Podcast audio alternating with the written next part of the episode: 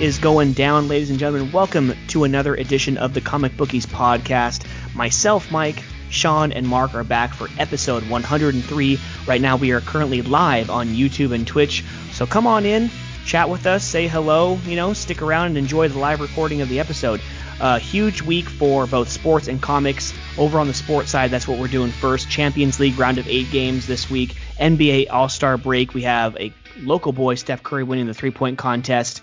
Dak Prescott becomes the second highest paid quarterback in NFL history. Yeah, folks, you heard that right. Dak Prescott becomes the second highest paid quarterback in NFL history. We will definitely discuss that. NASCAR is in Phoenix this week, and we discuss uh, someone, you know, someone close to our hearts, one in Las Vegas as well. Over on the comic book side, we have a huge, huge discussion to have about comic books over the last few weeks. A light stack this week in the new comics, though. Disney Plus is removing a lot of things. Uh, 2021 cancel culture is here to, and is here to stay, but Disney Plus also has some good news. We'll let you know what that is.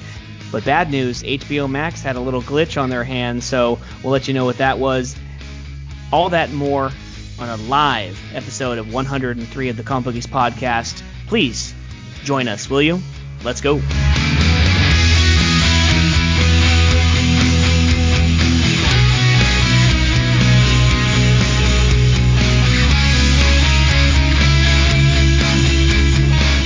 And welcome back, ladies and gentlemen, to the Comic Bookies podcast. Episode 103 is here.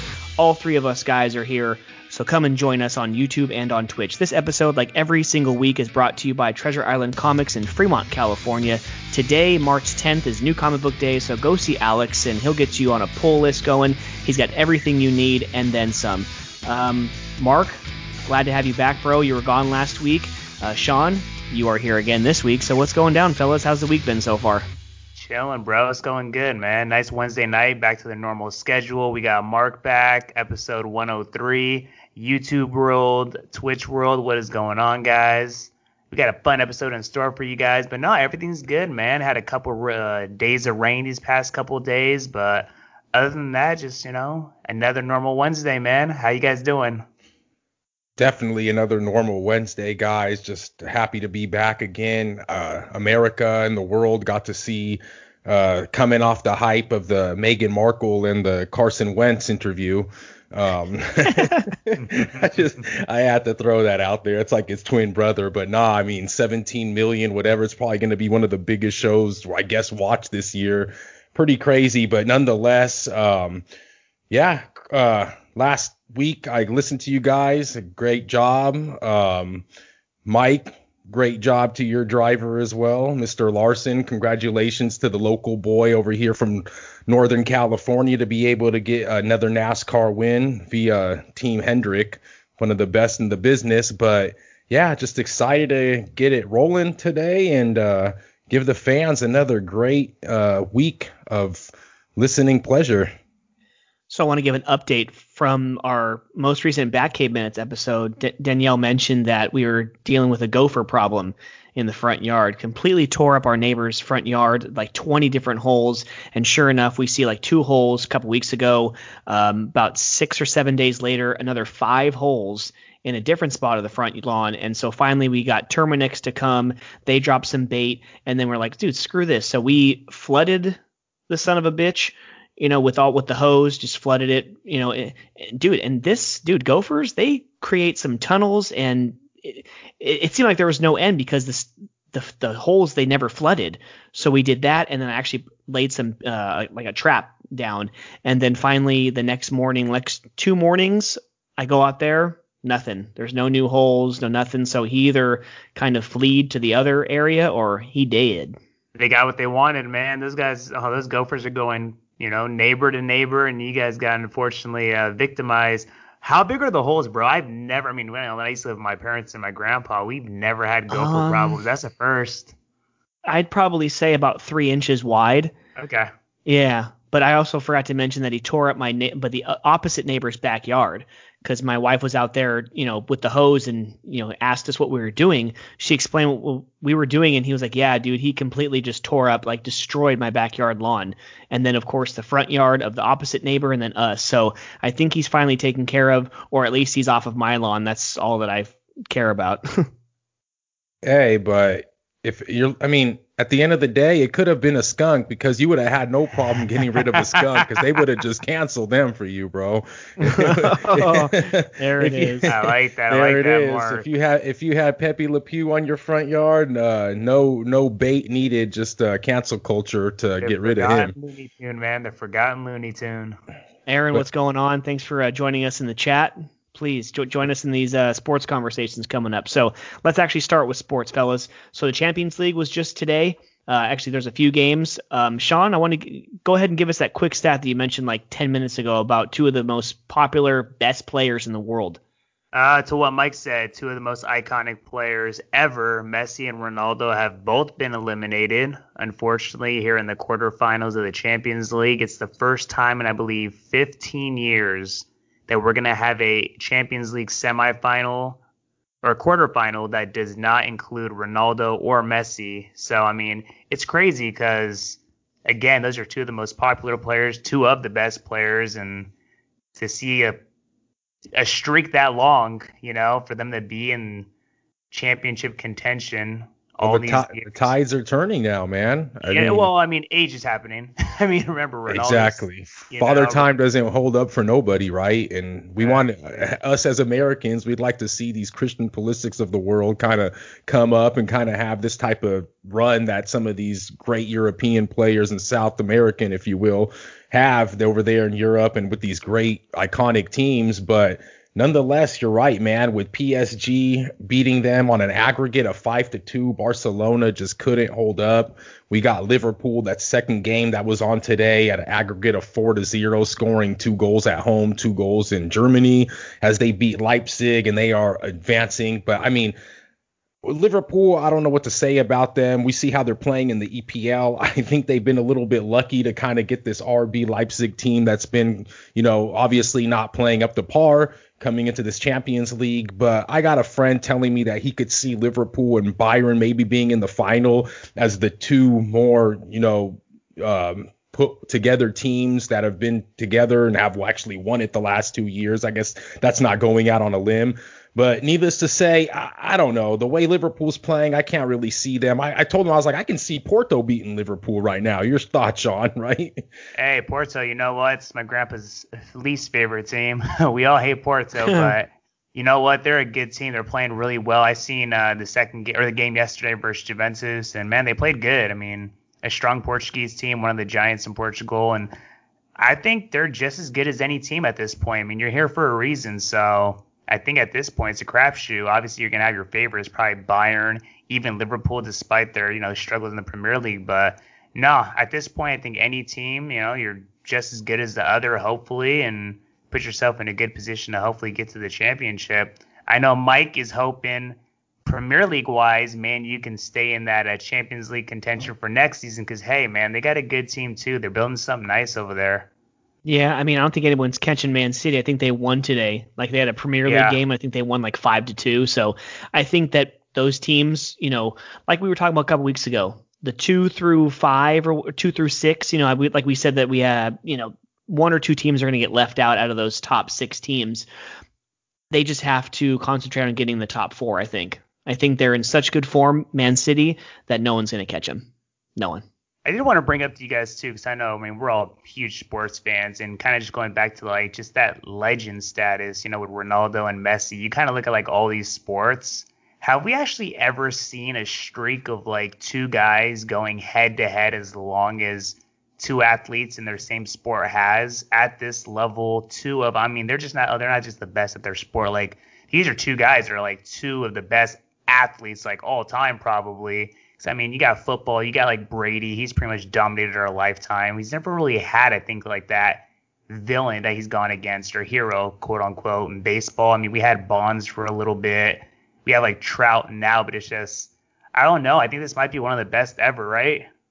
Yeah, because Brady was kind of the villain when he was playing against Peyton Manning for all those years. There When you go. That's a good one. when yeah. Peyton finally got him, like Peyton Manning's always been like the blue collar, like you know, he's from Tennessee, you know, he's from he's down from Louisiana, he's you know he's from a football family, so he was kind of like the golden child of that relationship in that competition. So, but even though Tom Brady wasn't even a villain, he was seen as the villain. of course. One because he won so much, and two, they we're picking the lesser of two evils, I guess, with Peyton Manning. I don't know.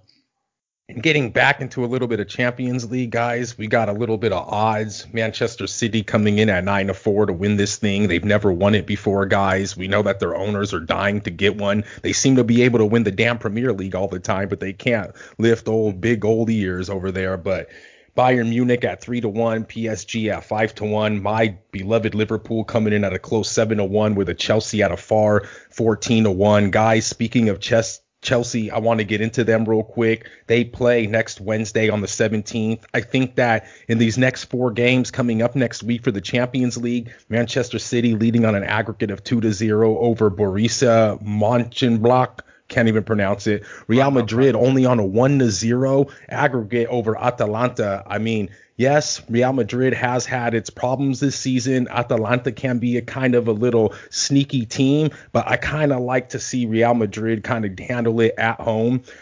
But Bayern Munich 4 to 1 aggregate over Lazio. We know they're going to advance, but this game Sean and Mike uh, Chelsea and Atletico Madrid 1-0 Chelsea on aggregate. Chelsea is in London. What do you guys think? I think this is probably going to be the best game of all four of those next week.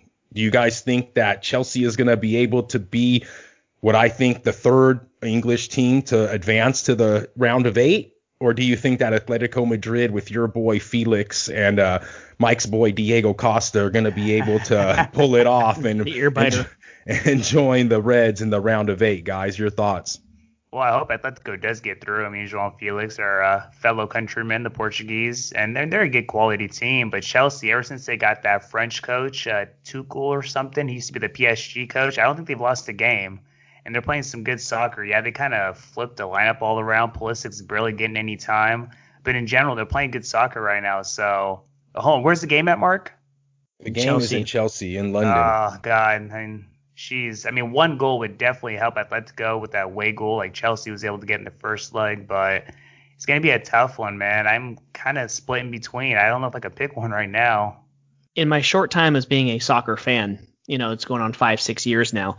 Uh, there's only one Premier League team that I really, uh, maybe Man City, but more than not, I hope for Chelsea. To, I hope for their demise every year in all tournaments and all leagues that they play in. I don't mind Liverpool, Arsenal. My wife's a Tottenham fan, you know, via her family over in in England as well. So, but there's no team more than Chelsea that I hope that would lose. So go Atletico and yeah, Bayern's not gonna. Yeah, uh, four one. Nah, sorry. so my happen. So I'll give you a three tier odds for somebody that wants to drop a little bit of money. I actually will look at Porto at a 40 to 1 as a long shot with my mid tier team coming in as my beloved Reds as a 7 to 1. But guys, I think that if I would be looking and zoning in on any of these games, really, it would or teams, sorry, to hoist it, it's gonna have to be Bayern Munich at three to one or PSG at five to one. I think that PSG, you know, kind of losing it last year, you know, they still got that star power in Mbappe, they still got Neymar. I think that they got that sour taste in their mouth, and that five to one, I see that as a pretty decent bet going forward, guys. Well, I mean, yeah, I guess. I mean, Champions League. H- how many have Bayern won? They've won. Bayern handful, has right? as many as Liverpool, six. six. There's only two more. There's only two teams. Real Madrid, I believe. Real Madrid has 13. Yeah. Um, and the the Italian they have 13. 13. It's kind of like the Yankees there. The Italian yeah. team uh, AC, AC Milan, Milan, they have seven. Liverpool yep. and Bayern both have six, with uh, Barcelona with five. A couple other teams with three, two, and uh, one, which is crazy. Not that many teams have won it.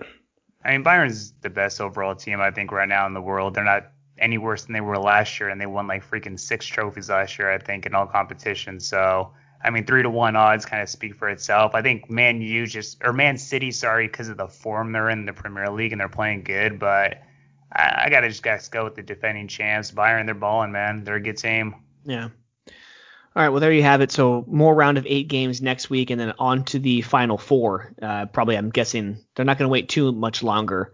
It's not going to be one of those long waits. I'm, I'm guessing sometime in April. So uh, from the pitch to the hardwood, uh, NBA All Star break was last week. Uh, last weekend, our boy Steph Curry was the three point uh, contest champion. I did not catch any of the dunk contests. Like I told Mark in pre production, I haven't watched the dunk contest since uh, Jason Richardson Oh man. But I, but, but I told them there was some good ones. Sean, let them know. Aaron Gordon from San Jose down here. We had our boy Zach LaVine via UCLA tearing it up on that dunk contest. You can't sell them short, Mike. There's been a couple good ones. You mentioned. Hey, I'm Blake not selling them Griffin. short. I just said that I haven't watched any. You know, it's like I always, I don't know. I guess I just find something else to watch. You know. But It- what was your reasoning for saying that the three point contest has kind of gone above the slam dunk? I mean, I beg to differ because the slam dunk contest was held at halftime while the three point was before the game. So I still think that they want that halftime, you know, Super Bowl type of show with the slam dunk contest. But you you beg to differ with me, thinking it's out outpaced the the three point has one- outpaced the dunk.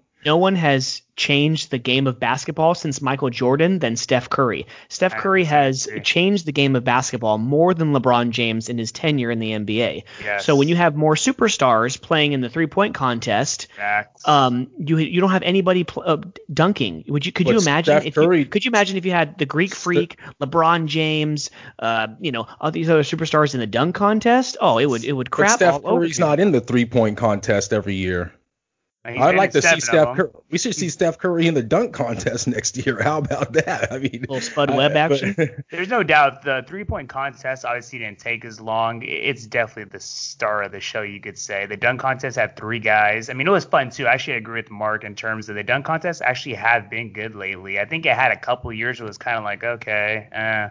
But then you did have the Aaron Gordons, the Zach LaVines pull off some dunks. You're like, damn, that's like a video game dunk. And I they're think kinda- uh, I think Aaron's going to disagree with you, Sean. He said it was so bad this year. the dunk contest. The dunk contest, yeah. Oh no, no, no, I'm not saying it was uh like super super good. But I'm just saying the dunk contest in general, like it has gotten better from Oh, like okay. that little gap. I mean, because it's true, we had Vince Carter, Jason Richardson, we had some really good years.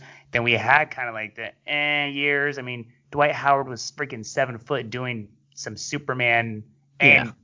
Nate Robinson was getting all this credit for being like a five foot five guy getting dunks. But the three point contest, to what you said, Mike, I definitely agree. I mean, it's the star of the show. You got Yeah. Jayson Tatum in it. You got Steph Curry in it. Donovan Mitchell. I mean, you had superstars in this competition. So Mm-hmm. I just mean, think I, I just think it would create more buzz if you had more of like the Blake Griffin jumping over a Kia car. You know what I'm saying? Just like more superstars being involved in it. That's all I'm saying. I don't like there's no there's no real reason that I actually there is. Like I just I know the quality may be good with these, you know, not so, you know, these kind of not no name players, but they're not superstars. But if there was a couple superstars in dunk contests, I myself would probably be more, you know, inclined to tune in. I'm sorry, that's that's it. No, it's true, bro. I think uh, the way they're doing it now, with the exception of the other years, the dunk contest, including Zach LaVine, they did it on this Saturday. They, you know, they had all the events on one day. So I'm sure for time purposes, they kind of just said, hey, let's get three guys. They got a, you know, two rookies and a second year pro, and I think Anthony Simons. So I mean, I don't know. It catered to the situation. Something kind of quick for halftime. Took like 15, 20 minutes. But I'm Mhm. definitely with you, man. You know, next year if it goes back to a regular format, let's have a full, you know, dunk contest. Hopefully you can get four to six guys, maybe. Maybe get a couple star names in there. I mean, LaVine, for example. I'm sure he didn't want to go do a dunk contest, then go back into the All Star game. You know, Curry pretty much that was a warm up for Curry actually for the All Star game, getting all those shots up. Hence, Yeah. Curry should have won the MVP. Sorry, Greek Freak. You didn't miss a shot, but Curry lit it up and for damn sure should have won the MVP. Yeah, didn't him and Dame go like both go, go like eight for sixteen from the three point? Like they were pulling up, dude. How can these guys pull up from damn near at half court and just like it's nothing? Like the half court shot used to be like three, crazy. two, one, and they just throw it up and stuff. But these guys are like pulling up and they have the strength to just like a regular ass shot in it, you know. And more times than not, it's gonna go in. It's crazy. Even just watching that All Star game and seeing the stuff that Curry does, I mean, I even give credit to LeBron saying that comment of the change to the game that Curry has done. And just thinking about the guy, like this guy has literally created like his own culture, his own fandom, his own just like mm-hmm. swag that you can't help but just be like, damn, that's that dude right there. Like, yeah.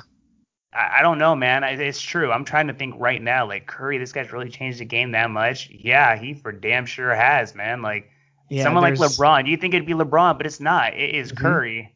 Yeah, it's crazy. There, um, one of the hosts, like a sports talk show host that I listen to, he says that he coached his son's basketball team, like you know six, seven, eight year olds, I think. And during practice, these kids like just chucking up threes, like it's nothing. Like it's crazy how you know you know how he changed the game so much. So let's get into just real quick. Let's get into the actual game. I see here that it wasn't as good um, because there was no fans. I can see that. Speaking of no fans, Aaron has another question. Do you think the Warriors will allow fans before the end of the season? So that's kind of a comp- uh, a good question because we've already seen some teams already who are you know they're opening up restaurants and they're opening up a lot more things a lot sooner than the state of California. So it's interesting to to, to see like what we talked about last week, Sean, and then in the last couple weeks, how President Biden says that by the end of May, we will have, he wants to have enough vaccines available for those who want to be vaccinated to be vaccinated. So you would think June 1st, June, July, August, you'll be able to have some fans. Do you, I mean, that was a question that I, I brought up to myself earlier today. June, I'm assuming, is the NBA Finals. Are you going to have a an NBA Finals where you have let's just say the Utah Jazz or maybe the Western Conference Finals. Utah Jazz has fans and then the Los Angeles Lakers don't. Are we running into a situation like that? Is it going to be an all or nothing? You know, it can't be an all or nothing because it's not even all or nothing right now. So what the hell is it going to be? And are the Warriors even going to have anybody well, at Chase Center between now and the end of the year? Well, the Warriors ain't gonna have no one at damn Chase Center if they can't get their ass in that damn eight spot because they about a game That's behind uh, Dallas. You, a couple of weeks ago, we obviously knew Dallas was in the eighth, uh, in the ninth, and Warriors in the in the eighth. But Warriors aren't even in the eighth or the ninth; they're sitting there tenth, uh, eight and a half games behind the Jazz, one game behind getting into a playoff spot. So, no, I unfortunately, man, I know that parks are going to be opening up. We might get to that later in entertainment talk. I know that the Texas Rangers expect to be at full capacity. Shout out Mr. Abbott for and uh, Cowboys and Cowboys. Uh, so shout out to the those teams and governors for making it work. I think that June, I hope, but San Francisco, we all know that that city is on its own little island usually with the New Yorks and some of these other cities in the country. But yeah, I, I don't see it happening, man. I just I mean I the city the, gonna... the city. Did you know the city of San Francisco is currently now in the orange tier? It's orange. They're yeah. not they're not even in the red tier anymore. Where I'm out here in San Joaquin County, for some reason these a holes can't get it right. We're still in the purple. So that's crazy. In San Francisco, and I think San Francisco and San Mateo County, I, I think it's just per capita since a lot since there's still some cases, but the, the population's so low, I don't know what it is, what they base it off of. But San Francisco and San Mateo County are like now in the orange. So oh, wow, so I mean we're still I'm wrong. we're still in March. I mean who knows? You know, well, there's no there's no reason why we shouldn't have even a 10%, 15% capacity. It's turned to it's a political thing. There's no doubt about it. At that point, it's just what do the yeah. politics want to do with it? Yeah, so we'll see. But um, on to now let's go to NFL. So we have Dak Prescott. Speaking of the Cowboys, huge news in the NFL. Was it yesterday? I think it dropped. Dak Prescott signed, what was it, four years, $160 million, over $125 million guaranteed. He 75 a, in the first year, bro. He has no trade clause, too, so he can spend the legit, those, what was it, all four years in Dallas. It's, um, that, that's pretty crazy. I wouldn't give him that much money, but hey, you know what? to play. If I'm other quarterbacks, if I'm the other, you know, 30 quarterbacks besides himself and Patrick Mahomes, I'd love that news because I got Aaron Rodgers who's making as much money as Jared Goff saying, hell yeah, bring that, bring that amount up, bring it up, bring it up, you know, because Dak Prescott to me, like we said, he's not even a top 12 quarterback to me, bro. Especially now that, that he's going to be skittish as all hell behind, you know, in the pocket. So what do you guys think about that news? Well, I mean, it just goes back to the statistic that you mentioned last week. I want to say uh, the percentage of the salary cap that the quarterback takes up, and I mean, he's going to take up damn near a quarter of that next year. It seems like with the amount that he's getting. So, is Dak Prescott a good quarterback? Yes, I will say he's a good quarterback. I'm not going to be here ignorant. True. I think he's great. He's not great. Michael Irvin went off on a tangent yesterday that he's the closest thing to Tom Brady that we have in the league. I'm sorry, Mike, but I think he might be on some coke again because Dak Prescott is not the closest thing to Tom Brady. Come on now, man. I was mean, he Hey, was he the one who was like, "That's not my brother. That's my brother." brother. Was that Michael? that was Mike. That was Mike. I mean, I love you, Mike, but come on now, like that much Oh, money for a quarterback. And the worst part is that they actually lowered the salary cap this year. I think it's the first time in like ten years. Eight percent. They lowered it. So, So- holy crap! Come on, Jerry. What are you doing over there? Uh, he's being Jerry. Damn, man. That's Just- insane. I, I- I'm gonna talk to you. I'm gonna talk to you about being Jerry, and I'm gonna talk to you about being insane as well, man. You want to know what's insane? I believe I heard a stat that what was it? Jerry Jones he purchased the Cowboys' complete franchise back in Yeah. 1989 mm-hmm. for 120 million. I'd Today- have, pulled that- I'd have, pulled- I'd have pulled that alone, man. Hold on, let me finish the story. he purchased purchased okay like blue streak martin lawrence get your pizza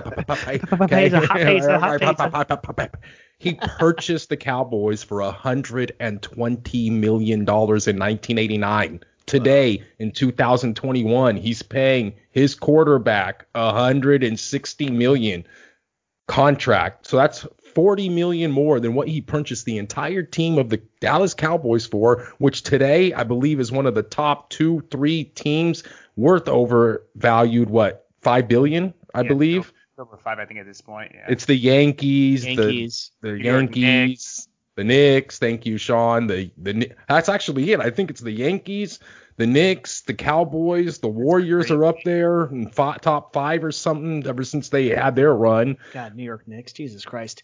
Uh, I don't know. It's it's crazy. He did not deserve that much money. And you know what? You know what? What's a bigger robbery? Coming off an injury? Uh, exactly. Exactly. Exactly. But they didn't want to take a chance of not having anyone, having to go with uh, what's his name, Red Rifle. Alton, Yeah. But I mean, Kansas State's finest. the the worst deal that they made was probably Zeke. You don't pay big money for a running back. I don't You care who it is. You guys know my slogan, man. I could find me a brother Say that could it. run. Come on now.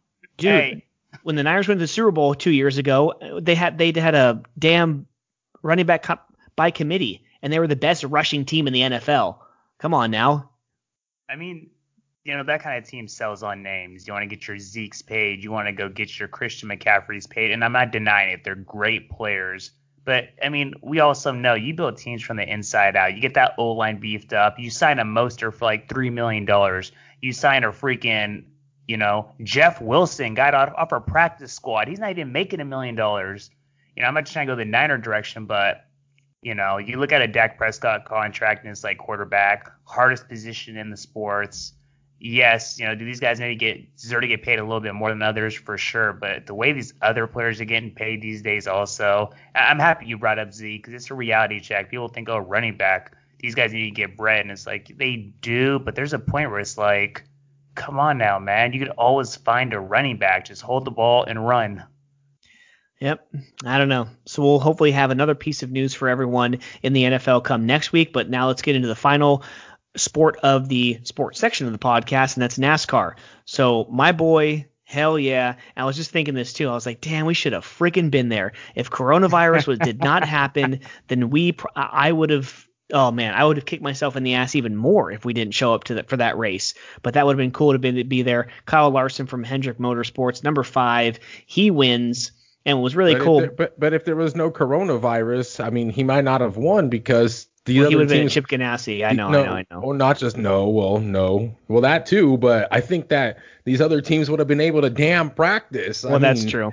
It's, it's And- crazy. We saw what's his name, uh, Harvick and McDowell. They finally, both of them didn't get a top ten finish this week after finishing the first three races in the top ten. Yeah. So much parity this year, but it's just crazy. I want these dudes to practice and qualify. It's just you can't. I mean, I mean, I like to gamble on them. I've been getting my ass whooped. I'm not gonna lie. You guys have known my struggles in trying to bet on NASCAR this season.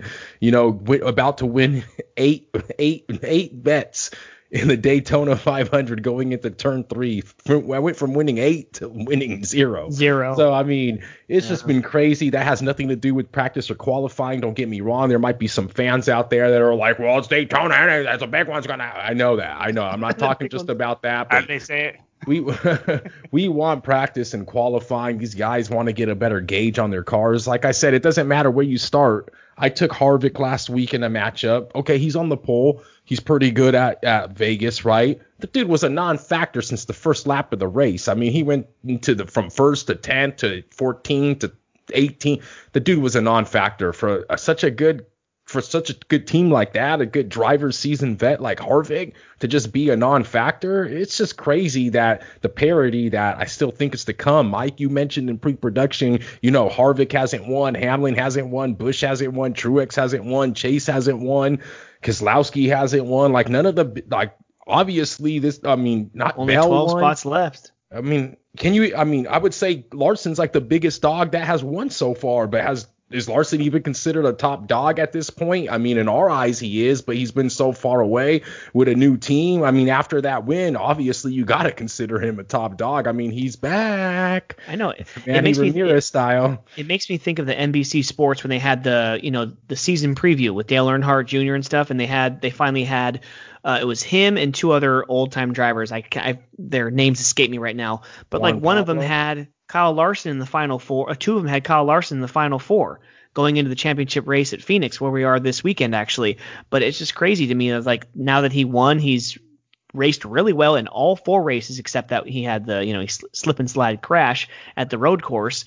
But yeah, it's crazy. And then going over this week in Phoenix, I you know I start with him and then I go to the other drivers. But since 2016, he has six top six finishes at Phoenix. So I mean, He's why got not? so- he's got something to prove. I mean, Exactly. kid- That boy's beasting, man. He's hungry right now. You've seen it. Kyle Larson. I mean, I don't know how how much he's gonna fare in Phoenix. I don't know. I mean, I don't think that that's one of his best tracks, but I mean, he's coming off that high, so I just think that he's gonna pretty much run kind of competitively wherever the hell we go. Which, like I said, is crazy. New team, new car, new sponsors, new season. It's just the way that he's performing. Just, eh, I mean, I mean, I'm impressed, man. the I'm kid is impressed. confident, man. The kid is very confident. Even if you listen to episode 102, he's you know the racer that we brought up, not just as Mike's favorite driver, but we kind of just alluded to the way he's been racing, with the exception of the road course with you know the slip and slide. He was even racing great in that race. So him going into Arizona, you know, to Phoenix to race this week, I'm not gonna be surprised if he goes out and has another top 10, top five showing. He's racing that good right now. So what do you guys think as far as just the race, you know, itself? This is the first of two races in Phoenix. The other one, of course, being the final championship race. Which doesn't matter because all the other 36 cars that aren't the top just four kind are just gonna sit, sit on up. back. That's why it's you know it's I, I that's actually what I wanted to say. I was so excited to finally be able to see a race at Homestead Miami Speedway where the whole field was in contention, right? I'm Mm-hmm. so used to seeing these damn races at such a good racetrack where only four damn cars pretty much race because it's the last race of the season.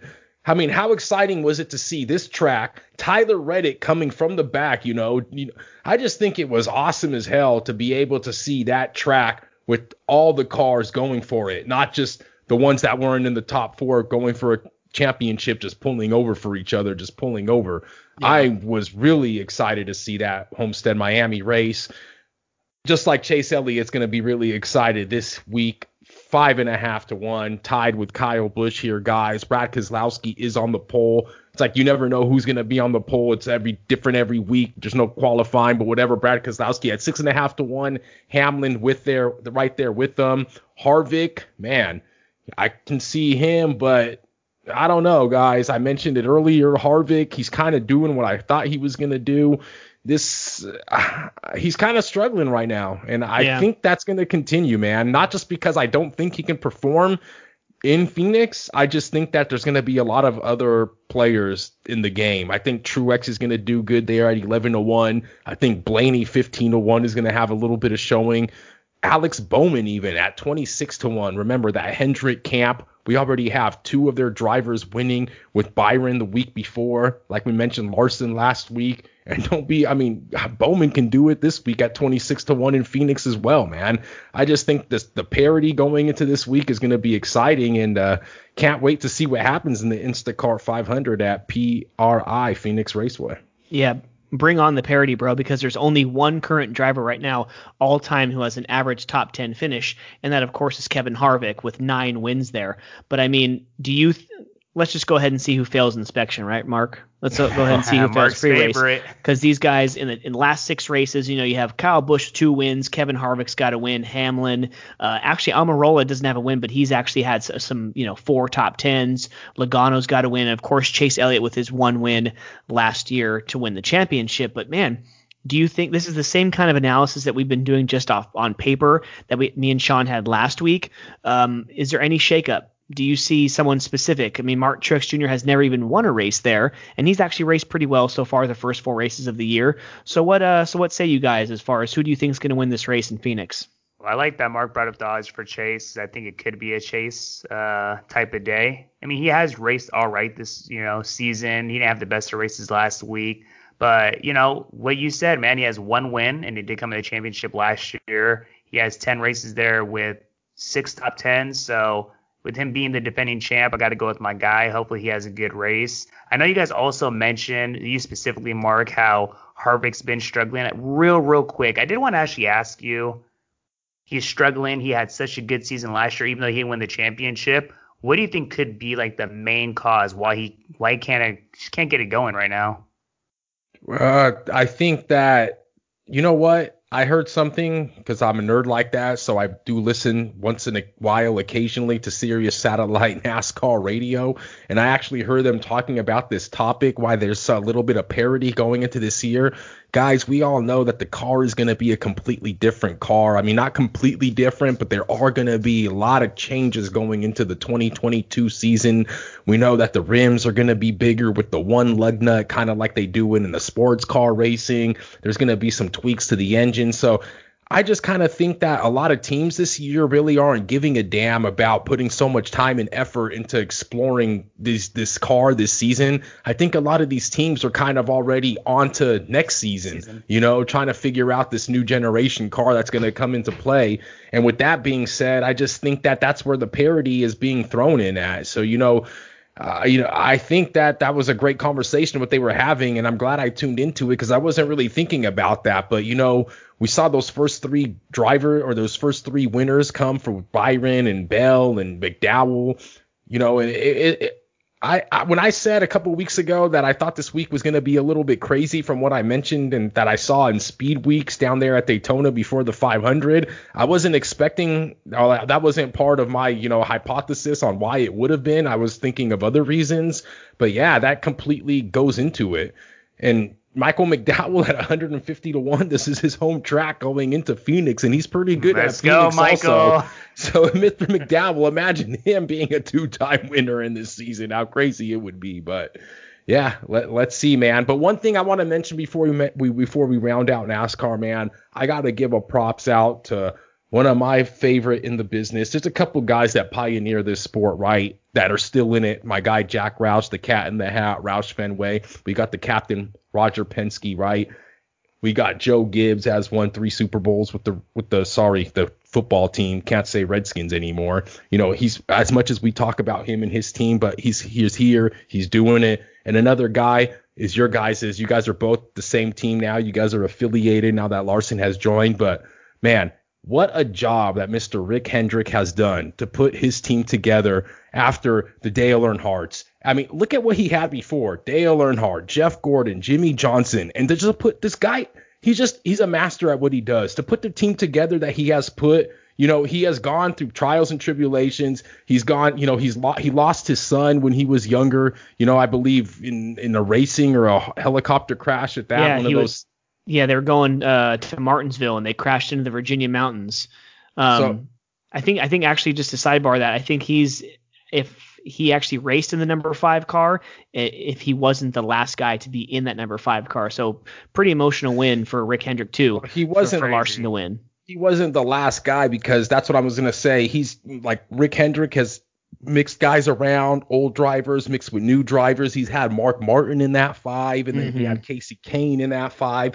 Now he's got Kyle Larson in that five. But man, Kyle, like the way that he has just set his team up again for another long run for these guys to race into their 40s, Kyle Larson is the oldest guy on the team at what 29, 30 maybe I think. Yeah, Chase even, is bro. like 25, 26, Bowman 24, 25, Byron 23. I mean, these guys are going to be part of this is his team. This is Rick Hendrick's new regime, new team. And going forward, these these four cars, these four stables, baby. I mean, shout out Mr. Rick Hendrick. You do what you do for this sport, just like the other pioneers that have came and that are still doing it. And thank you for being for just doing it for my one of my beloved sports. Thank you, and I'm excited to see what Rick and and and, and Chase and and Larson and everybody going forward is going to do on this team, man. I'm excited for you guys, even though I'm a Penske guy myself. Let's go, Rick, man. Hey, Sean, let's do it.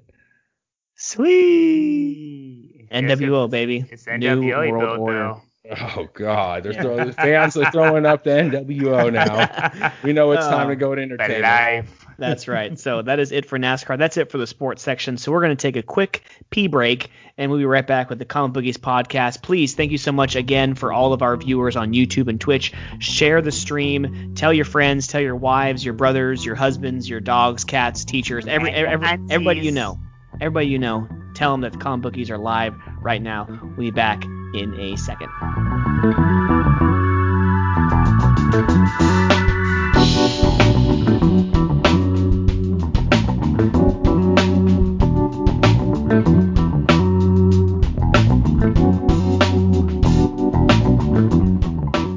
We are back, ladies and gentlemen, live on the Comic Bookies podcast. For everyone who has a nice adult alcoholic beverage, crack it open.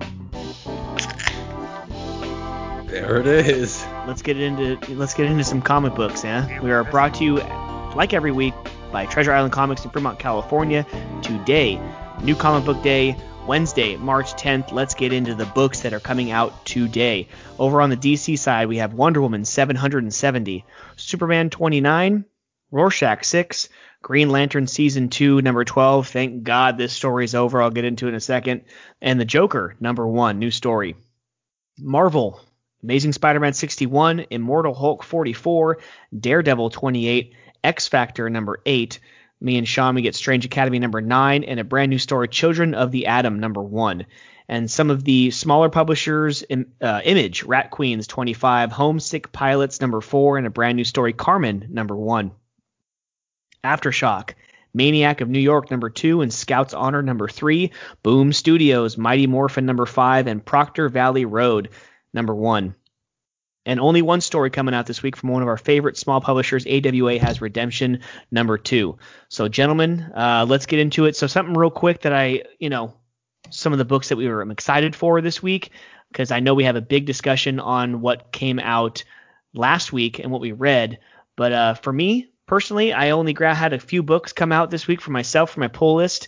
I went over to Treasure Island and I needed something, you know, more to my stack. So actually, from last week, I picked up this America Chavez A in the USA number one. So I really wanted to to read this one and see if I could maybe add something else to my pull list. You know, I was kind of going by all the books, and Sean, me, and you, we kind of wanted to get uh, these two books, Nottingham, and there's a God of War story, Yep. uh, but he didn't have any. So yeah, America Chavez it was. Uh, I'm excited for that, and of course the Joker. If any of you follow the, the comic bookies Instagram page, you know that was our pick of the week. So yeah, excited for that one to start. James Tynion on another hopefully banger story. What do you guys think uh, so far for this week? Man, it goes back to the previews when we were uh, looking at the Joker and then uh, 007, which we got last week. But to this week, bro, it, it's definitely the Joker, man. It still is a show. How many stories did you say that he's had standalone? Is it one or two before this one? This is only yeah, this is only the second one, so only one, yeah.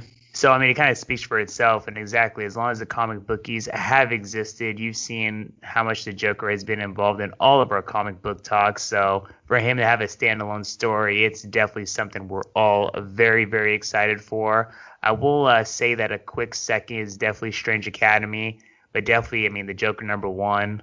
Hopefully, hey, it'll be a good investment for 20 years down the road. You never know. I think that the Joker is gonna be gonna be great. The way that it's gonna be tied in with Tynion, obviously uh, writing Batman that we're gonna get into in a little bit, I'm sure.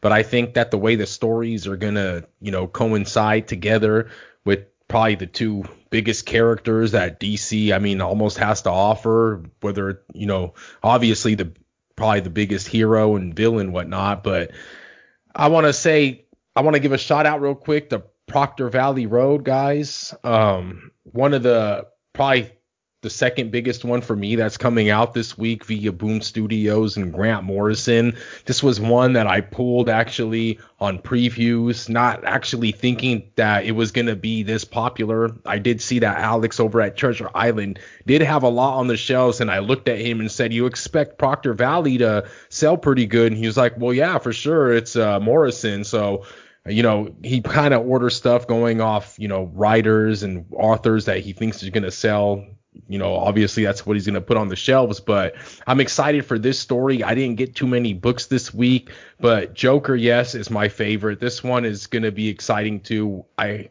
Mike, you say that Grant Morrison is very, you know, different. Can you explain mm-hmm. to the fans that are kind of questioning, like I am, what um, am I um, in for with this?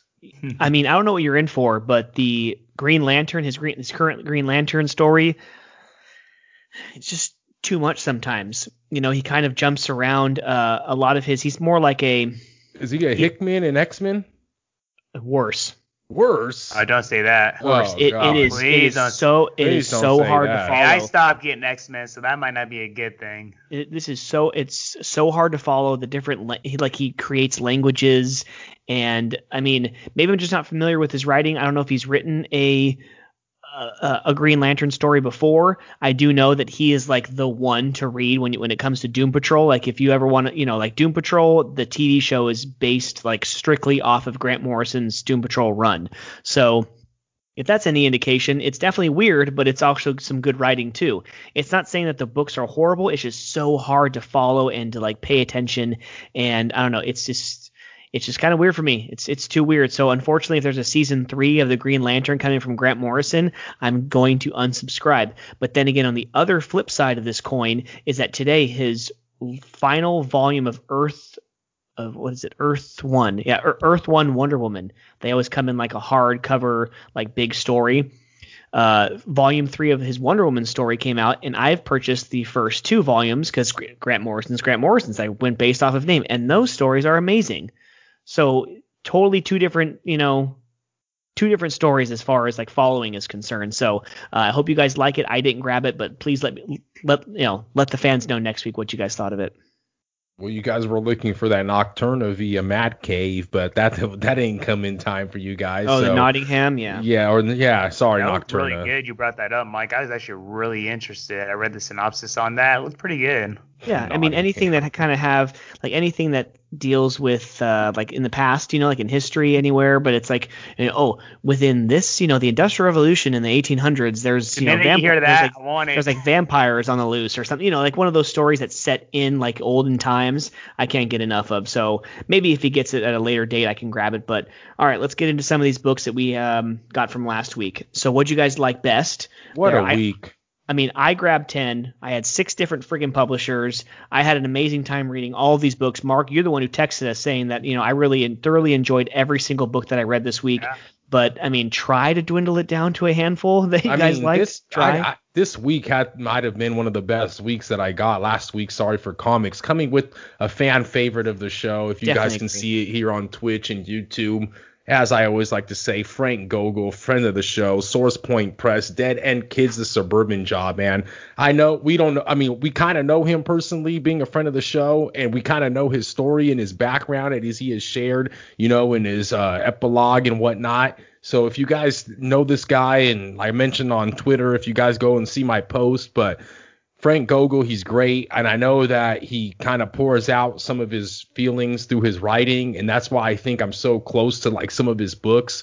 But I mean, it's gonna be great. The third one's gonna be great. They're gonna see what the hell this dude's gonna beat up next. But um, what can what can I say, man? Berserker, we waited for Keanu Reeves. Another shout out to Matt Kindt. Maybe we can get him on the show soon knowing that he writes Fear Case as well for Dark Horse. Uh, another book that I mentioned on my Twitter that I was really excited about. It's uh, that mysterious kind of horror type. I think that he's kind of getting you into something that you're not really you're thinking it's something else, but it's really going to be something completely different in the end. Berserker, Keanu Reeves. I don't know exactly how much Keanu is read is writing compared to Matt in this book, but Mike, me and you had the same exact opinion. Sean, you might want to chime in as well. When Mike said in the beginning of the book, I was like, well, I don't know about this, right? It just, but then towards the end, when they get in the lab and they're starting like he's basically like a a specimen that they're like, you know, immortal pretty much, born what, like 8,000 years ago like or eight, eight, 800 or 80,000 years ago. years yeah, it was ago. crazy. That's crazy. And he's just immortal. And he was like, I wish I was mortal at times. But I mean, I think it's going to be great. I think it's an ongoing series, if I'm not mistaken, Mike. I think so. I think so. Chariot from AWA, one of our favorite number one of five came out. Bryan Edward Hill. Sean, Mike, are you guys in on Chariot with me? No, but I do like Bryan Edward Hill. I like his writing.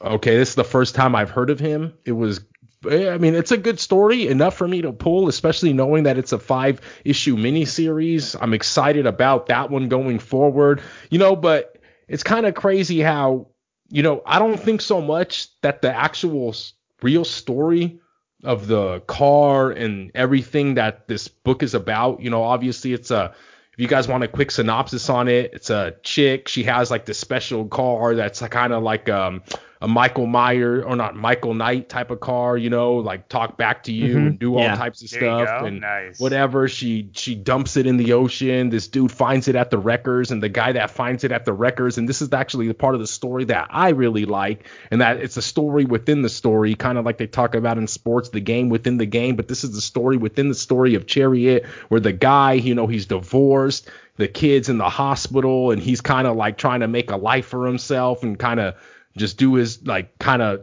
put his life together working at a junkyard and you know he comes across this car. They're about to you know he gets into a little bit of like a squirrel and like the car whatever comes out and does its thing and I'll leave it at that. But it's a story within the story that got me attracted to Chariot. Uh guys if you guys want to go on one of your other books I know we're going to save uh, Casual Fling and Batman for last right? Yeah, uh, Nocturna. I went in there thinking I wasn't really sure what about it, but there was extra on the shelf. Grabbed it. I actually Scott liked. Snyder I actually liked it more than uh, Berserker. The synopsis and just like the world that they're creating is is amazing. The sun pretty much went out within like 28 minutes, and then over the years, people and bugs and anim- uh, other animals have now evolved and have now are these freaking bug looking things. And the main character, what her job is, is that she makes runs in a big rig and you know whether it's transporting people from safe house to safe house or goods or whatever she's the one who makes those runs. And then uh, the end of the story there's another one of those people who are trying to look for her because w- what she has in the back of her truck taking her from somewhere in colorado where they're at. I forgot where they're heading to but pretty much this old man and his granddaughter are looking for safe passage. And this other guy says that this guy is the reason that the sun went out. So let's all go ahead and hop in our trucks and chase after her. So this is going to be some like, uh, what was that movie? Um, uh, what the hell's the movie? Um, I know what you did last summer no, no, no, no. I forgot. I forgot. I'm, oh, Jennifer Mad Max. Love. it's like Mad Max. Like, all right, I can see, you know, Oh, like, yeah, in- yeah, like yeah. rolling through the desert where it's like one truck or whatever, and then everyone else is chasing after him like that. I can definitely see that. Black of Heart, amazing. The guy finally finds out who the killer is. He has his wife. Uh, the final issue, issue five, is coming out in April. I can't wait to read that. Um, probably my least favorite's probably the Man Bat story. The five. It's a good thing it's only five issues, like I told you guys. So Just you know, just because I'm a completist, it's only like you know You three more man issues. Um, but yeah, that's pretty much it. Uh, but yeah, I wanted to. There's three more books that I wanted to talk about, like in in in detail. So, Sean, what did you like from last week? Let's get into something that you liked. Well, you know what? Uh, what we're, I like is actually what we're gonna actually get into detail on because I know it's gonna probably be Casual Fling, Mm-hmm. James Bond, and of course Batman. So Yeah. I guess uh, first one going into James Bond 007. Mike, I know you especially like the movies like I do. I honestly Yeah. felt, bro, like I was watching the movie from the very first page because he was already in the middle of like a chase, trying Yeah. to prevent this guy from, you know, blowing up a ferry boat.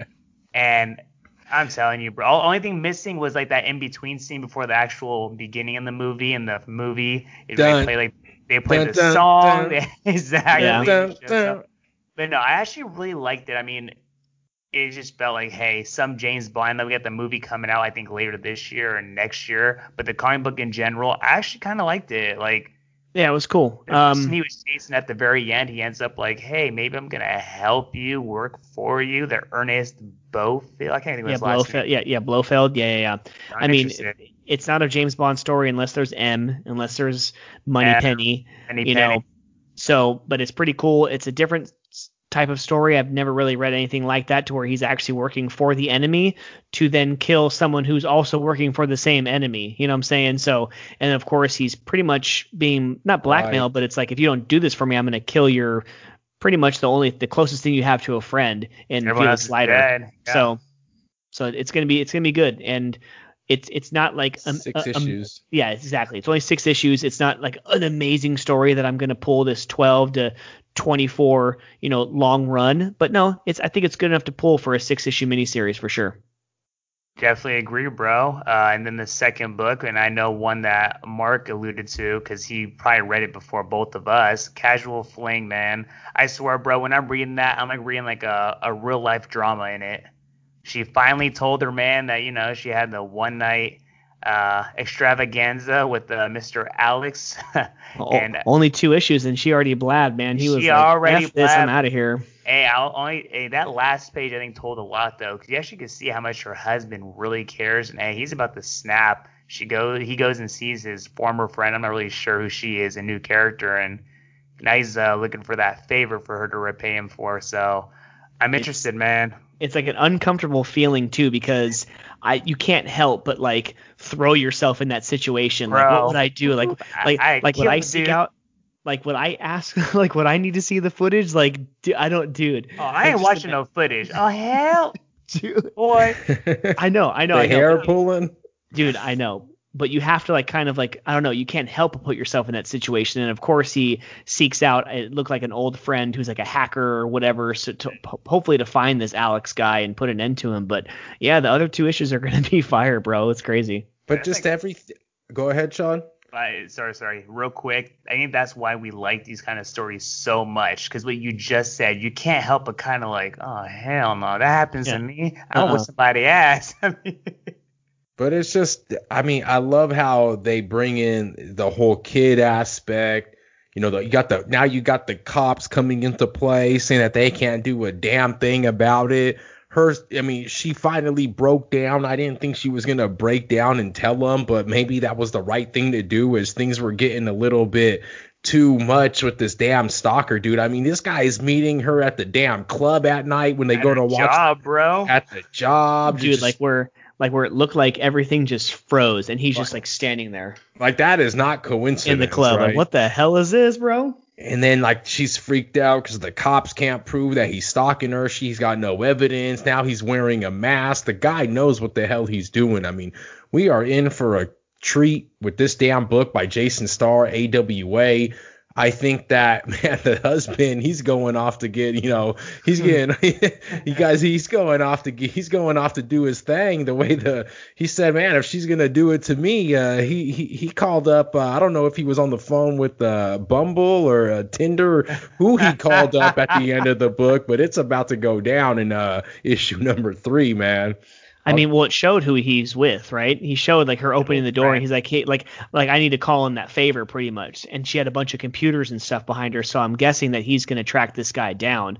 But I mean, uh, Oh, that's quick, what it is. He's like- tracking the guy down. I thought he was showing up to a chick's to get a freaking booty call. for some No, booty. Sorry. Um, but what do you guys think? What's the motivation? Is this guy just a freaking freak and a perv that he just like saw some pretty girl, or do you think it's more business oriented and he's like going to be like blackmailed to get like money or whatever because she saw that she had a good job? Like, what do you think the motive is for this guy, Alex? you literally just kind of like took the mindset out of what I was going to say right now. I think the next issue, I think it'll be really big for them to kind of focus on him a little bit, like why he is how he is, where he comes from, kind of what his story is. Because all we kind of no, because I mean, all we kind of know is like Yeah. he's some guy who met at a little business dinner or something like that, ends up kind of you know threw out the hook, hooked her, and nailed Yeah. her. I mean, Well, you're I right, think- and, it, and it's cool because we're because we're gonna get two straight issues, and it's like that issue would feel like issue two of Dead End Kids, the Suburban Job, where we got the story of you know the the drug dealer and like his background. I think that'd be an awesome awesome uh, issue, Sean. I hope so, bro. I, uh, just be good. Give us a little bit of a background. Kind of just flip it into what's he doing, why is he how he is, what's he thinking. I mean, we'll see. But Yeah. now we get to the final book. I actually want you guys to introduce it because I know it's one that we all love and it was very, very good. Dude, Batman. I mean, he's back, dude. I mean, my favorite part of this whole book. He's book. back and he's broke. Yeah, he's back. He's broke. Um, I didn't Broke is a hate. Okay, so as much as I didn't like it going forward, and how there was no like, oh, what the hell are they That doing with this Ghostmaker have- guy? That boy can't even have no AI in his damn car for the bigger engine. I know. Everything, bro. I know, but um, I didn't, you know, I didn't hate Ghostmaker in it. You know, it was kind of like an old friend. It was like nothing really, uh, like their friendship didn't really stop after. Just- you know, it was, it was like once they kind of let bygones be bygones. Now they're giving it back and forth to each other while they're sparring and everything, and they're trying to think of things. Let's just say, Mike. Let's just say it, man. Tynion came around, and he not I don't not only did Tynion take uh, Joker and Batman for a ride. I mean, he completely took DC for a whole new spin because man, this Infinite Zero, this Infinite uh, Frontier uh, that they got going on. At first, I was kind of uh, not too sure about it, but I'm actually excited, man. I love the way it's going. I love Batman without the damn butler you got to pick up after yourself, Mm-hmm. right? I love like he's broke now. He ain't got all the high man. tech. Looks like Bro, a regular it's gonna- residential it- area. I mean, this is gonna get crazy. This whole I, I bought I got I guys I bought a whole new uh I, I got I bought a whole new small box short box right just to start for Infinite Frontier because we got Bat Fam coming up in this bitch. We got Mrs. Harley Quinn that we saw a glimpse of Harley Quinn. We know whose side she's gonna be on, right? Man, Batman is going to be crazy with the Joker introducing here, as you see from my variant cover by Tome More. Man, this is a fire ass cover. I love it. You guys know how big I am on Joker. So, man, it's going to be crazy with Tynion writing the Joker tied in with Batman and Punchline and everything going that Tynion has started. Thank you, thank you, thank you. This is going to get crazy. The only thing that I'm not too excited about, you guys, if you guys have not read it, you guys know we're kind of getting two books in one as we start this Infinite Frontier. We got a Robin story in the end.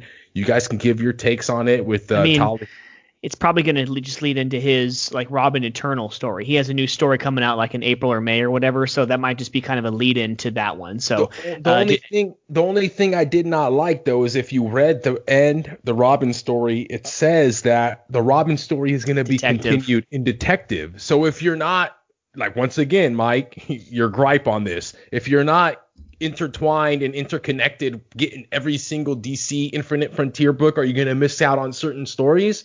Is this how it's going to go?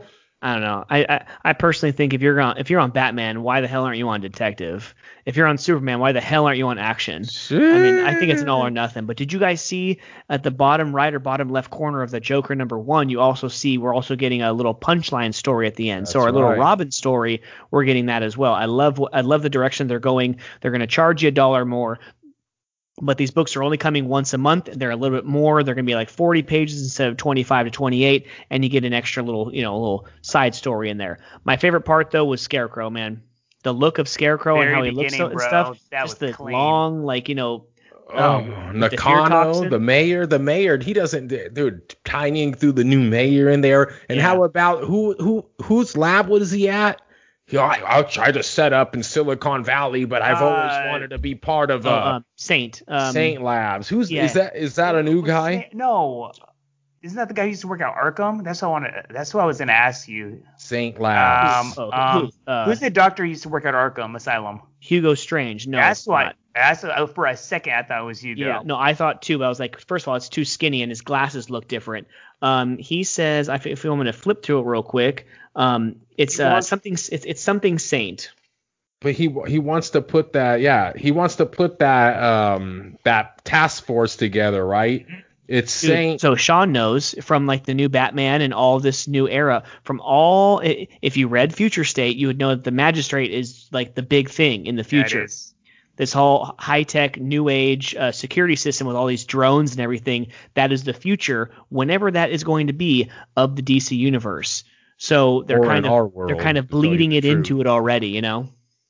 UAVS. I mean, they already got them damn drones coming around. So, I mean, they want to magistrate to deal with the top top villains, right? And then they want the GCPD, the Gotham City Police Department, to basically just deal with the little petty crimes and the little drug dealers. But these super villains, it's going to be dealt with like these. You you explain it, I guess, the magistrate, and I don't even know if the, the hell drones and whatnot, but. He even says, you know, for all the stuff that gets between the cracks with Batman not being able to be everywhere at once, but you can see the mayor's kind of eh about it, man. The mayor doesn't know what the hell he got himself in store. Yeah, man. How big is how big is Scarecrow going to be in the story, Mike?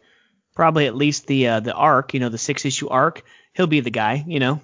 Okay, so okay, I thought he was going to be a little bit of a bigger presence, but we're going on arcs again. So, I mean, I I think with Joker being having his own book, I don't think we're going to see him too much in Batman. Do you guys agree or disagree with that statement? I agree. I think he's Okay. gone. I think he's going to build himself back to it, you know. So I think it's going to be great. Um, what did you guys take away from that last uh, page, though? The last page, that's Nakano, right? The mayor sitting down, having a little drinky drink, Oh yeah, Scarecrow's right behind him, boy. but the scarecrow's right behind him. Is that Scarecrow? But he was hung up on like a like a cross, as if, Crucifix, yeah.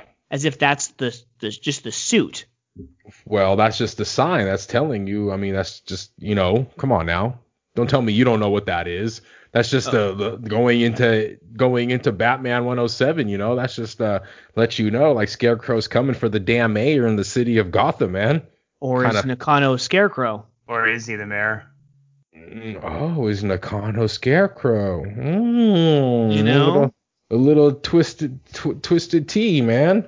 Yeah. Okay. So actually, from Batman, Mark, we have to talk about Infinite Frontier number zero. We have to talk about this. Is a huge issue last week. It Do took me like a half an hour, 45 minutes. It's just all wanna- these small stories. You know, it's just leading into the Infinite Frontier. But the final page, ladies and gentlemen, uh, as the year progresses and as we get further into this Infinite Fr- Frontier, I think July of 2021 is Infinite Frontier number one. But Darkseid, Sean, Darkseid is back. Um, I thought it was a good story, Mark. The whole thing with Diana and her kind of uh, ascending into where you know Spectre and everyone was, and then she decline, and then she declines, but then Darkseid whooping that ass just in time for Justice League next week. I think it was a lot to take in for a individual as myself that did not take partake in any of the Infinite or the Future State books that were. Uh, I that think it's were just I I think it's just setting you up for what's to come in from Frontier. You didn't have to read Future State to get this story, you know.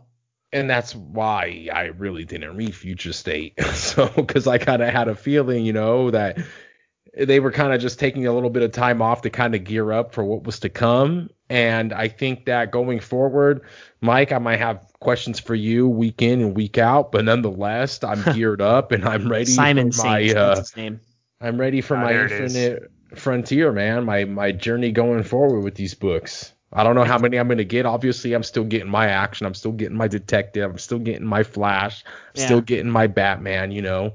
I Uh, think, the, I think the only girl, uh, girl, well, it's girl, yes. I think the only other story that I'd pick up is Wonder Girl. That Yara Flor, Oh, the yep, yep, new Wonder Woman that. from like Brazil. I think I might get her, uh, pick her up. I think it starts in April or May. That's in this current um, DC Connect, the like the online previews page. I think I'm gonna grab that one. so who are you sticking with, Mike? You got Sticking with it all, man. You got Batman. You got action. You got detective. You got Batman.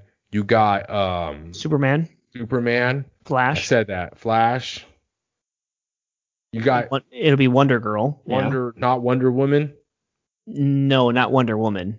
I haven't been on Wonder Woman since like 2017. Justice League. I know you're getting the oh new yes, Justice I'm getting League by I'm getting Bendis. Brian Mi- Getting uh, one, Brian yep. Michael uh, Bendis like starts So at we're issue seeing- 50, 58. Yeah, yeah. So Mhm. we're seeing comic booky Mike pulling about what eight to nine uh, DC uh, It's stories the ongoing. Yeah. going. Okay. Again only once a month. I don't have to worry about getting going in there and grabbing 12 books because there's you know a bunch of books that come out once a month, but then oh here's the second detective of the month. No, I'm getting one detective a month. So yeah. So I'm on four or five of them, and I'm thinking of joining with you on a couple of them. I might have to get on Bendis's run of Justice League. I was just gonna say that. If you want, if you want to see other characters like uh, what's her name, Hi- Hippolyta, who is Wonder Woman's mom, she's gonna be in it. Um, Brian Michael Bendis, uh, what's her name? Naomi's gonna be in it. Black Adam's gonna be a part of it. Oh, There's a- nice. a, a couple more characters in in the Shazadam. Yep, exactly. Ah, Yeah, right? Shazadam, there Shazadam. it is. So other characters more than you know the Flash, Mhm. Superman, Batman. There's other characters in it that you would normally not see. So it's gonna be exciting. I'm I'm excited for that. So uh, and I, hope you- saw and, and I saw guys real quick. I saw that there is a new Swamp Thing book coming out. yeah, Swamp Infi- Thing number one came out this week or it already came out last, week. I forgot. I Oh, did think. I it? think it was. I think it was last week. Mm-hmm. Yeah. So if you're into Swamp Thing, if you want to read something on that, you should definitely go pick that one up. But uh, yeah, tons of books. Uh, like we, you know, like you've been listening to, fans. Uh, a huge week last week for comic books, and hopefully we have more weeks like this uh, in the coming future. So let's get into a little bit of news on the comic book slash entertainment side. Uh, like I mentioned in, in the uh, intro, unfortunately, fans, um, 2021 is here. The cancel culture is also here, and we are here to talk about it as well. So uh, last week we had Dr. Seuss cancel like four or six books. I was I'm, I'm actually not too familiar with any of them. It wasn't like Green Eggs and Ham or or you know Cat in the Hat or whatever. But a lot of these stories, a lot of these things, I mean, they say one thing, and it, because it's from the 40s and 50s, and it was because it was lightweight acceptable back then. I guess it's not acceptable now. You know, we have Disney Plus, although Sean and Mark, they have surpassed 100 million subscribers in 16 months. I know damn well that Hulu and Netflix and all those other ones, Amazon Prime Video, they have not done that. They did not do that. Um, so congratulations to them. But Disney Plus also removes certain titles from their kids profile. So if you have your profile under a kids, you cannot uh, watch some movies, including Peter Pan, Dumbo, the Aristocats and the live action of Swiss Family Robinson. So that's one of the canceling things that we've heard of. And finally, Sean, you mentioned it in pre-production. Pepe Le Pew has now been written out of Space Jam number two. Um, I mean, I'm I'm just confused. I, I mean, I, come on now. You know me, I, and I know you too. I never want to say anything that's going to get me, you know, oh, you know, like you know, who's going to get me canceled Yeah. you know. Uh, thank you so much. Uh, Office Nike has followed us on Twitch. Thank you so much for uh, in and, and, and tell us what you think about this. So this cancel culture thing, it's it's pretty crazy. Like, of course, like I just said, I don't want to say anything that's like you know going to piss anybody off or make anybody offended or whatever. But come on, and like enough is enough. There's certain things like I totally wholeheartedly agreed with the Splash Mountain being re you know done into Princess and the Frog. I love that movie. It's very underrated and it has not been you know, they haven't done anything with that movie as far as in the parks are concerned. But some of these other ones, like, dude, come on, what do you guys think? Uh, I'm gonna definitely try to avoid stepping on eggshells. So I'm like you, I don't get in trouble. But I think it's really, really hard to just nitpick the way that this select group of the cancel culture is doing, going from Dr. Seuss to Pepe Le Pew to you know having to not be in the kids category of watching certain movies on Disney Plus. It's like that's where we're at with society, and chances are it's not going to get any better from here on out obviously times are different now. People are sensitive, and there are certain things that make sense.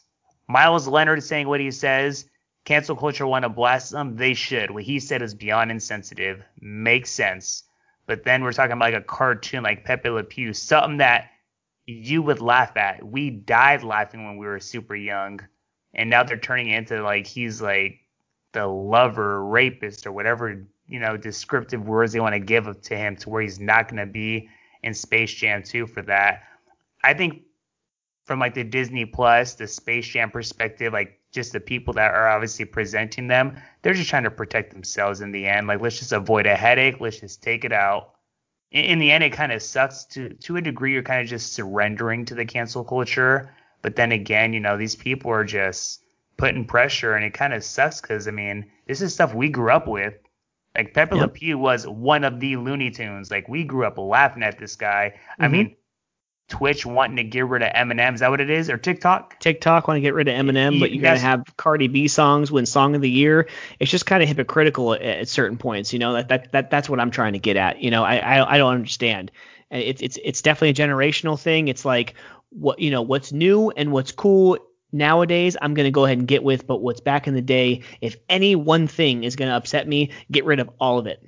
Well, here's my thing too. I mean, my last thing on this topic is the cancel culture includes probably all the modern day rap. Which what do they rap about? Nothing these days, literally, other than the B word. Uh, calling women the H word. I'm just trying to be nice because we are alive, so I don't want to say those words. Uh, oh, wet ass. Hmm. So Mhm. that's Yeah, what we're gonna exactly. talk about. But then again, now we got Tupac, Eminem, Biggie. These guys rapping about real stuff, stuff that they actually woke up to and seen every day. We want to cancel that though. So that's where I get kind of lost in between. So y'all music's okay now, which I mean it, it has no re meaning, no nothing. But you want to get rid of music that actually like this is stuff they woke up to, a reality, real stuff. So again, to what Mike said, it's just a double standard. It's hypocritical. I it, it's hard to understand. Jump in there, Mark. What do you think, man? I know Mark's brewing right now to say something. just don't you know And just it- don't get sorry, don't I- get us Don't get us canceled. kicked off, bro. Don't get us I, I canceled. thought I was getting canceled because my mic was on mute, guys. Gabriel Iglesias, the voice of Speedy Gonzalez in the new Space Jam. I think he's kind of to ruffle. I think he's kind of trying to ruffle a bit of uh, feathers himself. I am the voice. He said this in a tweet. Fluffy guy at Fluffy guy. I am the voice of Speedy Gonzalez in the new Space Jam. Does this mean they are gonna try and cancel Fluffy too? You can't catch me, cancel culture. I'm the fastest mouse in all of Mexico. So I don't know too much of this story, but I know that it within I don't know if this I think this is within the same day that they want to cancel Gonzalez or I don't know if this is Iglesias kind of bringing it upon himself. But I know for a fact that Mr. Uh, Pepe Le Pew is already cut from the starting lineup of Space Jam: A New Legacy, and that uh, uh, Speedy Gonzalez could be next. This is crazy, man. I hate to see some of our favorite uh, Looney Tune characters uh, be out of the mix because we know how much we love the one with Jordan before this cancel culture came into effect. So uh, I just hope that I think that eventually we're gonna reach a uh, tipping point here, guys. I think that kids these days they're not as dumb, you know, as we think. You know, we're us millennials. We might try to bag on some of these kids, but man, I think that kids are gonna start being the real woke and really understand that this is just a joke. You know, you can't just be. Some of this stuff is just so soft, dude. You can't just come on, Mr. Potato Head. You can't have a Mr. Potato. There's already a Mr. the, the I mean, NBA that ref was- soft. When- when NBA come- ref soft. Mr. Potato Head. He has a mustache. You want to cancel his mustache? I mean, you want men to be have. you, you want to be fair too, then go ahead and get rid of Mrs. Potato Head, right? So if you want to take out Pepe Le Pew, but if if you also want to take out Speedy Let me a- Gonzalez because it's offensive that because he's a Mexican character, then someone in Texas right now should be on the phone saying that they want to take out Yosemite Sam because that is derogatory towards And someone in cowboys and Tasmania. stuff. Someone been, Uh-huh. What about the, the devil, man? There's a devil down there in Tasmania. You got to cancel his ass pretty Oh, yeah. soon too, right? He's, he's a Tasmanian. Uh, well, they should just go ahead and change the name of the animal. He's a Tasmanian It's a uh, Angel. freaking gopher. Yeah, yeah, Tasmanian gopher tearing up the Biella residence lawn and uh, It's just kind of crazy times right now. Uh, Aaron, you're right. That's 2021 for you. So hopefully this kind of cancel culture stops. Two more uh, bits of news. Uh, a glitch at HBO Max a couple days ago had families sitting down to a nice PG movie of Tom and Jerry, and it opens up to a four-hour Snyder Cut movie for a couple hours. So some subscribers of HBO Max actually got to see the first two out up to the first two hours of the new Justice League Snyder Cut until their you know their stream or whatever was kind of like cut off because they finally fixed the problem after a few hours. So uh, that was pretty crazy. I did not. I was not one of those people who kind of Bro. who, who were fortunate enough to do that. But yeah, I would be happy to not be one because if I only watched two hours and hella liked it and it just got cut off, no one, they did it on be- purpose. I knew They it. That's- teased they them, did it man. on purpose to get everyone even more hyped. I did not know this. Thank you, Ti. Help their ratings. I knew it, guy. How excited are you guys for the for the Snyder cut, man? oh, I've been excited for Yeah. ever, ever since they finally said it's happening. I didn't care what. I, I knew I was you're, talk- excited. you're talking years here because I told Alex today. Mhm. We mentioned the Snyder cut in the shop. I'm like, dude, what the, the damn? All I hear every Snyder every damn week we're talking about the damn Snyder cut, and he was like, what do you mean? And I was like, bro, so thank you. I got, I finally got the whole Snyder cut lowdown. Thank you, Alex, via TI Comics. Now I know I gotta watch Man of Steel. I gotta watch Yes. Batman, Superman, Superman. and now Yeah. I understand the whole story behind it was that when Mr. Zack Snyder's daughter committed suicide, Suicide. they had to get this other asshole to come over, and he completely effed over. That's why I thought Justice League was crap when I watched it on TV. Now I understand why all you guys, Mike, Alex, the guy at Alex's shop, whoever the hell he was, but now I completely understand. You guys have been pretty much waiting for this shit since like 2017, 2018. I Dude, I it's to- crazy. I mean, I thought I, I told you. I mean, we talked about this. You probably have talked about it, but it all made sense today. I'm like, what the? Every week it's Yeah, this it all damn came together. Cut. Four Snyder hours, bro. The expectations are high, and I'm excited too. I mean, it's So- true. I mean, And who am I kidding? It's gonna be on the 18th. I'm sorry. I'm I I have the day off the next day. Not only do does my son have an appointment, but it's also my wedding anniversary next Friday. So you better best believe I'm watching I- all four I- hours geez, of that. yeah. So yeah. I know I gotta. So Alex told me watch Man of Steel, watch uh, Batman, Superman. That they are great, great movies dating back to 2013 and whatnot. I was like, wow. especially the director's cut of Batman Superman. Batman vs Superman Director's director's cut cut. is is is just like Snyder cut's going to be. It's better than like the original Batman So vs I gotta watch those two before next Thursday, and I'll be right on par with you guys to talk about it. For we're ready to go for 104, man. Yeah. Yes, for sure. Um, okay, so finally, Sean. Uh, goodbye, Mark. Uh, Sean, let's get into some WandaVision. sorry, let's get into WandaVision series finale. So, Mark, this is it, right? If you wanted to then pick up with Falcon I Winter got, I Soldier. got, I got some news for after WandaVision. I So- gotta. so- Falcon Winter Soldier starts next Friday, so we have a week off to just kind of just chill. But Sean, uh, WandaVision, how was your uh, how was your experience to end this show? Because I, have uh, I have numerous gotta have the weekly feels and thoughts. So go ahead. There's numerous, which I'm kind of probably just narrow it just to a couple, and I think there's just like just a good uh, mixed raw emotion because you've seen Vision and really like the world that Wanda created all went back to that spot that she wanted their house to be at. She so created this she created this whole world and what she wanted to be the perfect world. And we obviously know that she is a lot stronger than Ag- Agatha. And she, Mhm. in my opinion, and you know, she trapped her and to even see, you know, uh, Scarlet Witch, like you've seen it, she was there.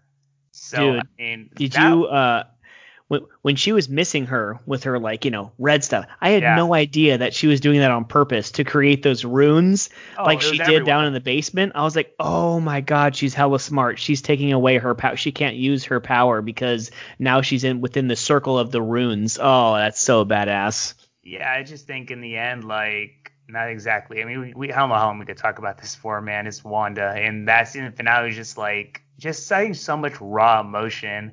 Yeah. You've seen like there was certain scenes where she wasn't like even saying anything. She walked down the street after going to the house when she pretty much just like closed her own world.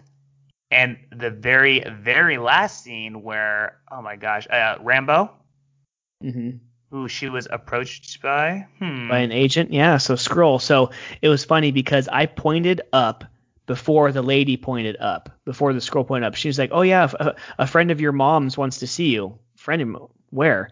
And I pointed up, and I knew it. I knew it was Nick Fury. I I knew it. Like my mom thinks it's like a Captain Marvel reference, but I know it's it's Nick Fury. He's up in that ship, like Yeah, we saw um, at the end of Spider-Man. Yep. But did you know? And I didn't know this. I had to read up on it. There was two scenes. Say what?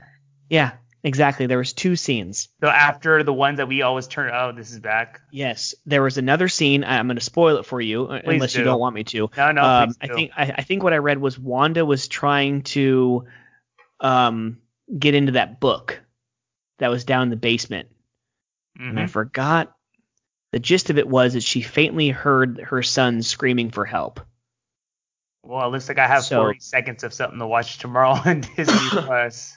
So are they somewhere trapped in like the uh, uh, Mul- the multiverse of madness or whatever. Yeah, so it's it's so it's pretty crazy to think of what. But I mean, so and then to go back to the scene where the hex is closing in on them, like like Danielle was like Danielle was uh, bawling her eyes out. My wife, she, she like because you know we have kids now, so for them to just be like you know saying goodbye, close the door, and then they're gone gone, and then oh man, just the, then the scene where it says, you know, where Vision says, we've said goodbye to each other before. So I think it's safe to say that we'll say, you know, hello again. Hello again. So That- oh, They're oh, just staring at each other, watching this. It's about to end soon, and that that's, that's, like a lump in your throat moment, you know? Oh man. Thank God I watched it when Marissa was at work. I was like, oh crap, this That's is gonna right. get a. Um, He's gonna start waterfalls. So uh, first of all, Miller King 51, thanks for uh, following on Twitch, and he says that that's right. Uh, he or she, sorry, uh, she was studying the dark Darkhold. That's what I that's what I um uh, saw. right on, right So- on. but amazing, uh, an amazing end to the show. Um, can't wait for for what's to lead into Doctor Strange 2 to see if we have any tie-ins in the Loki show, in the Falcon Winter Soldier, which starts next week.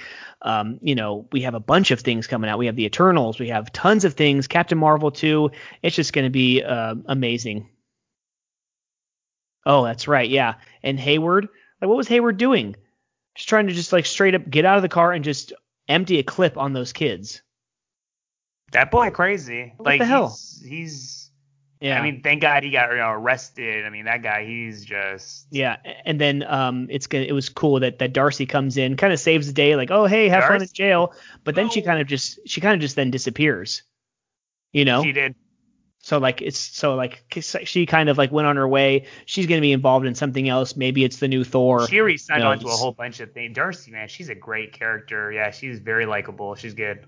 Yeah, yeah, for sure. So so thank you so much, Marvel. Those first two and a half episodes were like, what the hell?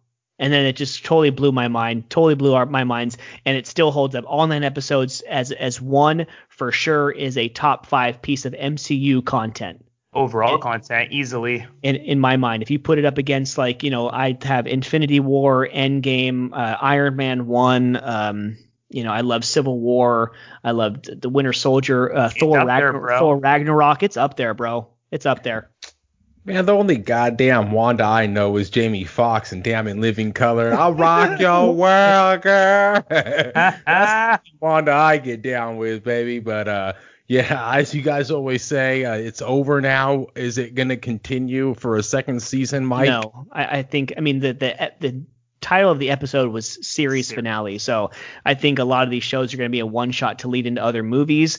Uh, Loki, I think I already have signed on for season two. Two, yes. But um, like as far as I know, Falcon Winter Soldier. I'm down is with that. Are you season, guys so. are you are you guys down with that? I'm somewhat down Yeah. with that just because of the fact that we know people's attention spans are so short these days. We know how much Marvel and the MCU and Disney Plus and all over the whole uh Marvel MCU universe, Disney, whatever you want to call it, that they're releasing so much crap coming up in these next 2 to 3 Crazy. years that I think Standard that is if you just if you just continue it, I think that it's kind of good that what they're doing and you know just it's like a mini series here. Now we're getting into Falcon Winter Mhm. Soldier, like you mentioned, Mike. Then pretty soon we're going to get into something else. And I think I for mean, I mean, you still have Fantastic Four to get into. You still have X Men to get into. Miller King 51. He says Vision, Vision is still under contract. He thinks he's going to come back as a mentor for Young Avengers. That'd be dope too. And Jimmy Ol- and uh, Jimmy Woo, he's going to be the next Coulson. That's what that's what Miller King 51 says. I mean, th- those are all great, you know, theories, and and those would all work into in Phase Four. I, totally agree. Think, I don't even think we mentioned it last week, but I know some news from last week is Kevin Feige already said that he's going to revamp, basically redo the whole X Men series. So I Yeah. mean, there is so much that's going to be happening in these next couple months and years. X Men related, Avengers related, the shows we have already scheduled coming out, the movies. uh, It, it doesn't end, man. It doesn't.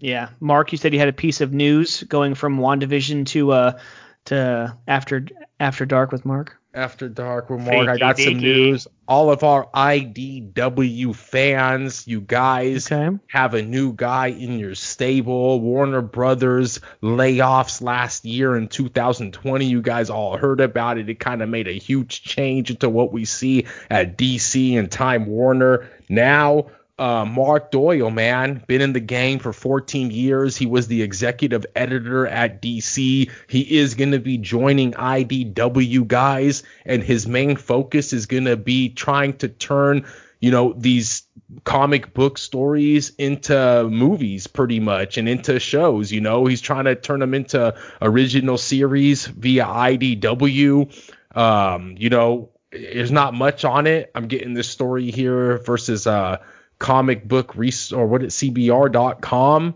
and uh yeah dude i just think that uh if you guys are into idw books and you guys are excited on thinking that one of your stories that you guys have been reading in the past or the present or maybe even going into the future, Mark Doyle might be your guy. Uh, like I said, 14 years, executive editor at DC. Okay. Um, yeah, joining IDW guys. Yeah, I think IDW is like Teenage Mutant Ninja, uh, Teenage Mutant Ninja Turtles Yeah. and uh, Transformers and, stuff like that. So Power Rangers, Power Rangers, I think was that Boom or is that IDW? that might be Boom. But I'm, not, sure. But uh, Daddy A Dog underscore, thank you so much for following on Twitch as well. Um, but yeah, I mean, Daddy A Dog, baby, underscore. Let's do it. yeah, that's that's pretty much it for the comic book news, and that's pretty much it for the comic book side of the podcast, and that does it for the podcast. Thank you so much. Uh, hour and 45 minutes. Thank you everyone who has newly subscribed and followed to our Twitch or our YouTube page. If you followed one, please go and follow the other. We uh, release videos every week, some extra content for you. Myself, Mike, Mark, and Sean are here every single week for your guys' entertainment. Uh, for those of you who would love to listen to this, also we release the same episode on Saturday morning. So take us away, gentlemen. Episode 103 is in the books. Had fun. a lot of fun things happened today, man. Episode 103 was great, but I really want to thank all the fans, Twitch and YouTube, who did tune in. Some of the new followers were very, very appreciative. If you guys tune into this, like Mike said, tune into all our previous episodes and tune into all the small videos we have with After Dark with Mark, the Batcave Minutes, and of course the Powers Hours with myself. Again, guys, we are the Comic Bookies podcast, colliding the world of sports and comics. We have all the social media platforms, so definitely follow us. If you guys have any topics you guys want us to talk about, you know, check us out on Twitter, shoot us a DM, shoot us a tweet, whatever you guys want. In the end, you know, we're just doing this for you guys, and it's a platform for us to just have fun and talk about sports. So yeah, definitely engage with us. Let us know if there's something you guys want to talk about, certain topic, and yeah, check out 104 next week, guys. Yes, sir. Yes, sir. Sean, you said it best. But once again, fans all over the globe, all over the world, this is the Comic Bookies podcast. Check us out. Always shoot us a line. Please leave us a five star review and leave us a comment. Leave us an email if you want at the comic bookies at gmail.com. You can follow us always on all social media at the comic bookies on all platforms. But nonetheless, Mike, you might even want to let us know if we got another fan from all over the world. We got fans from I think Write a almost every we got almost every damn continent going now, and that's I have another important. one. There it is. I want Mike to share it with us because most importantly, it's about the fans. And I am so excited to be able to share our voice all over the world. You know, we come from America, but at the end of the day, I want you, the fans that are chiming in from other countries, let us know about your sports. Let us know about your soccer team. We're huge footy fans here. And just let us know how it's going on your neck of the woods because, man, I know that the world is so much bigger than what's going down in America and this damn cancel culture that we got going on right now that I need to cancel the hell out of the cancel culture. But nonetheless, man, please chime in with us, just uh, vibe with us, share the podcast with your loved ones, like we always say every episode. But man, I'm excited. 103, uh, great books. Snyder cut next week. WandaVision just ended. Let's just get into it, baby. Uh, I'm excited. Thank you guys. I'm excited to be back this week and uh, looking forward to next week. Let's go, man. Hell yeah. Uh, to close out the episode, uh, Aaron, uh, he's asking, will next week be live too? We are going forward. Most of our episodes, we're going to try every single week. We're going to go live. So please tune in.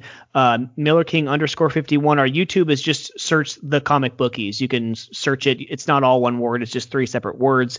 So please subscribe to our YouTube page because there's a lot more than just these live episodes. Uh, subscribe to us on your iTunes, on your Google Podcasts, or your Amazon Prime. Uh, uh, music, Spotify, all those you can catch us at. But for Mark and for Sean, this has been Mike.